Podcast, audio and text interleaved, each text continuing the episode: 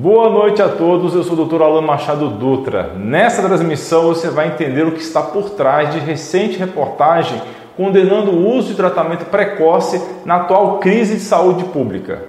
As mídias têm se empenhado desde o início da crise para espalhar o pânico e desespero na população. Muitas pessoas estão morrendo de câncer e outras doenças que sempre mataram e sendo registradas no atestado de óbito como coronga. Aconteceu dentro da minha família. O irmão do meu sogro faleceu depois de uma longa batalha contra o câncer e o atestado de óbito coronga. O truque é fazer o exame no paciente hospitalizado e se der positivo mesmo sem sintomas, bum, causa mortes coronga.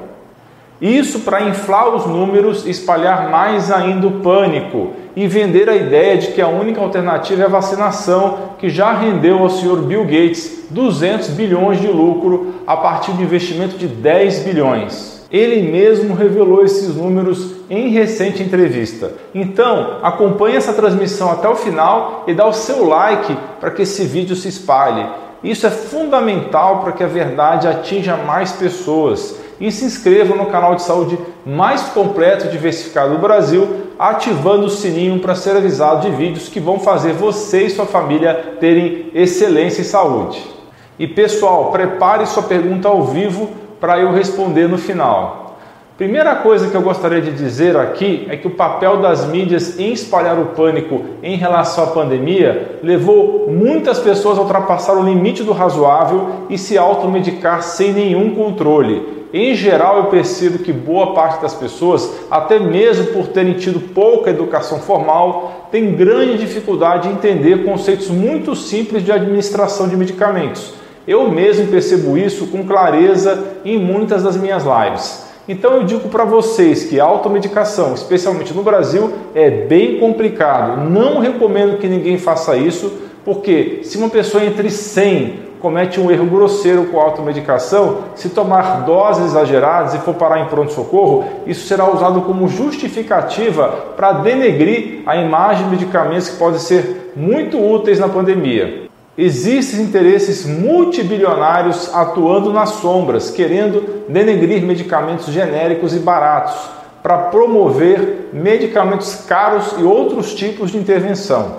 Recentemente, reportagem veiculada na principal TV brasileira misturou uma série de informações a respeito de complicações com o uso de medicações usadas no tratamento precoce, como antibióticos e corticoides, com o intuito específico de denegrir o principal medicamento antiparasitário sendo utilizado como antiviral no Brasil.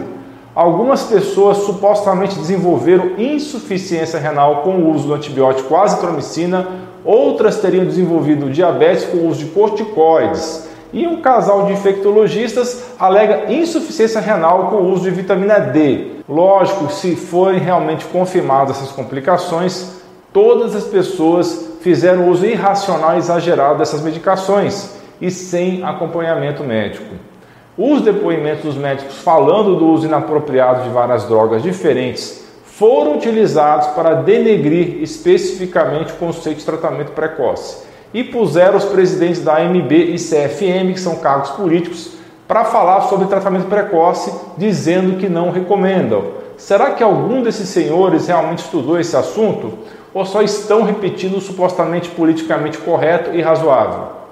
Modelo que as mídias televisivas sempre utilizou para defender algum argumento foi de mostrar casos individuais para colocar a coisa no plano emocional, para o espectador se identificar com a pessoa contando a história. Outra estratégia sempre foi de mostrar o argumento de autoridade, entrevistar alguém em cargo de chefia, mesmo que essa pessoa nunca tenha estudado nada a respeito do assunto. É tudo muito raso na televisão. Até o jeito como eles escolhem as palavras na reportagem é proposital para jogar no ridículo uma droga que tem vários estudos a respeito. E a internet veio para revolucionar isso, colocando palestras antes só acessíveis em universidades e institutos de pesquisa na ponta dos seus dedos. Temos hoje a constante e progressiva perda do enorme poder influenciador da TV na divulgação de dados, em grande parte com viés de interesses financeiros, para servir quem paga mais. Essa perda de poder vem atormentando a mídia tradicional, que resolveu lançar uma grande campanha coordenada para convencer a sua base que eles são os donos da verdade e que os discursos dissonantes são todos fake news. Infelizmente, os bilionários das redes sociais estão ficando alinhados com os interesses de metacapitalistas e estão aos poucos aderindo a esse discurso supostamente politicamente correto e cada vez mais censurando o conteúdo que não interessa aos poderosos eu tomei uma decisão muito difícil. Apaguei a maioria dos meus vídeos no YouTube falando sobre tratamento precoce com vermífugo principal. Um desses vídeos tinha mais de um milhão de visualizações e era o mais visto do meu canal. Em uma guerra é importante saber quando recuar. Eu não estou nessa de divulgar a medicina natural e as verdades para você como parte de algum arrobo sensacionalista ou para inflar meu ego. Encaro tudo isso como uma grande maratona e não como uma corrida de 100 metros rasos para a fama instantânea. Então prefiro recuar no momento. Mas convido todos que tiverem capacidade intelectual que acessem os links na descrição para estudar vocês mesmos sobre o vermífugo, agora mal falado na TV. Chequei pela última vez em 6 de fevereiro de 2021 e já eram 37 estudos, sendo 19 de alto padrão científico, os chamados Randomized Control Trials, e 265 cientistas envolvidos. Recentemente se pronunciou sobre o vermífugo. Nessa nota, a farmacêutica norte-americana analisava a eficácia do medicamento no tratamento precoce do coronga. Prontamente, o diretor superintendente da Vitamedic, Jailton Batista, empresa que fabrica o medicamento para humanos no Brasil, ele rebateu a nota oficial. Aqui eu vou reproduzir ipsis literis o que o representante da Vitamedic falou. Só vou trocar o nome da medicação que termina com mequitina pelos termos genéricos vermífugo e antiparasitário, ok? Bem, vamos lá. Primeiramente, a não é produtor do vermífugo para humanos no Brasil. Desconhecemos qualquer estudo pré-clínico que essa empresa tenha realizado para sustentar suas alegações quanto à ação terapêutica no contexto da virose. A nota da coincide com os testes que ela promove no momento para desenvolver outro medicamento que também é contra a virose e cujos dados foram atualizados no seu site no dia de hoje, no caso, dia 5 de fevereiro de 2021. Agora, observação minha, não devemos nos esquecer que bem é uma das empresas que desenvolveu vacina. Continuando a nota da Vitamedic, novamente é a empresa que fabrica o vermífugo no Brasil. Essa medicação é um produto de baixo custo e com histórico de baixo impacto em termos de efeitos adversos e largamente prescrita pela comunidade médica.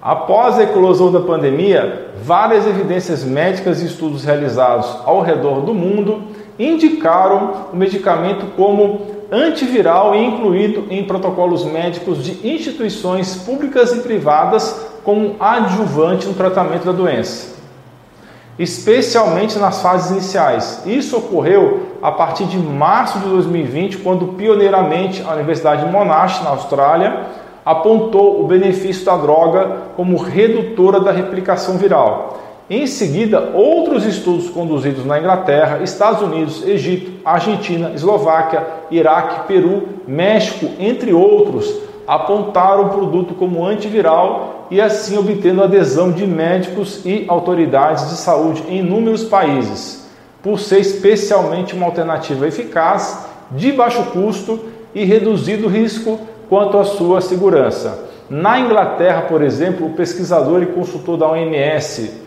Organização Mundial de Saúde, o Dr. Andrew Hill, da Universidade de Oxford, é um dos entusiastas do uso do produto para tratamento da doença.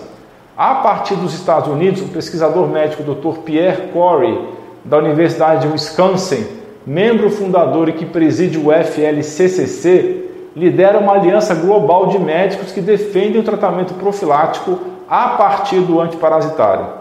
No Brasil, cientistas da área de farmacologia e mais centenas de médicos conceituados que estão na linha de frente da pandemia procedem da mesma forma por compreenderem os benefícios propiciados pelo medicamento um adendo aqui, eu mesmo já fiz vídeos sobre a FLCCC e posso afirmar que é uma entidade séria. Foram as orientações de médicos no Brasil e no restante do mundo que impulsionaram o uso responsável do produto. Tratar os pacientes numa situação emergencial e de elevada gravidade é uma prerrogativa do médico. E mais do que isso, é uma questão de humanidade, pois, conforme o próprio Conselho Federal de Medicina, na portaria 4 de 2020, o princípio que deve nortear obrigatoriamente o tratamento do paciente portador da virose deve ser basear na autonomia do profissional médico, de modo a oferecer ao doente o melhor tratamento disponível no momento. Em nota recente, o Conselho Federal de Medicina reafirmou esse princípio da autonomia médica. O médico é quem decide que medicamento utilizar. A comprovada segurança oferecida ao uso do antiparasitário e mais dezenas de outros estudos desenvolvidos ao redor do mundo, especialmente nos Estados Unidos, Inglaterra, Egito, Argentina, Eslováquia, Peru e México, entre outros, deram ainda mais segurança e argumentos à comunidade médica, instituições de saúde pública e privada para incluir esse medicamento nesse protocolo de combate à doença. O crescimento enorme do mercado do medicamento, superior a 500%, novamente, produto de baixo custo e terapeuticamente de baixo risco. Naturalmente, esse aumento incomoda e pode ser o motivador de campanhas difamatórias na mídia, especialmente provocada por empresas que têm interesse em lançar produtos patenteados de alto custo para a mesma doença. Pessoal, não seja gado das grandes mídias. Estude, se informe, não delegue aos outros. Busque você mesmo a verdade e se informe sempre com quem coloca a informação de alto nível em primeiro lugar e não com quem distorce a verdade e fica no terreno do superficial. Eu acredito em você e não vou desistir em te ajudar.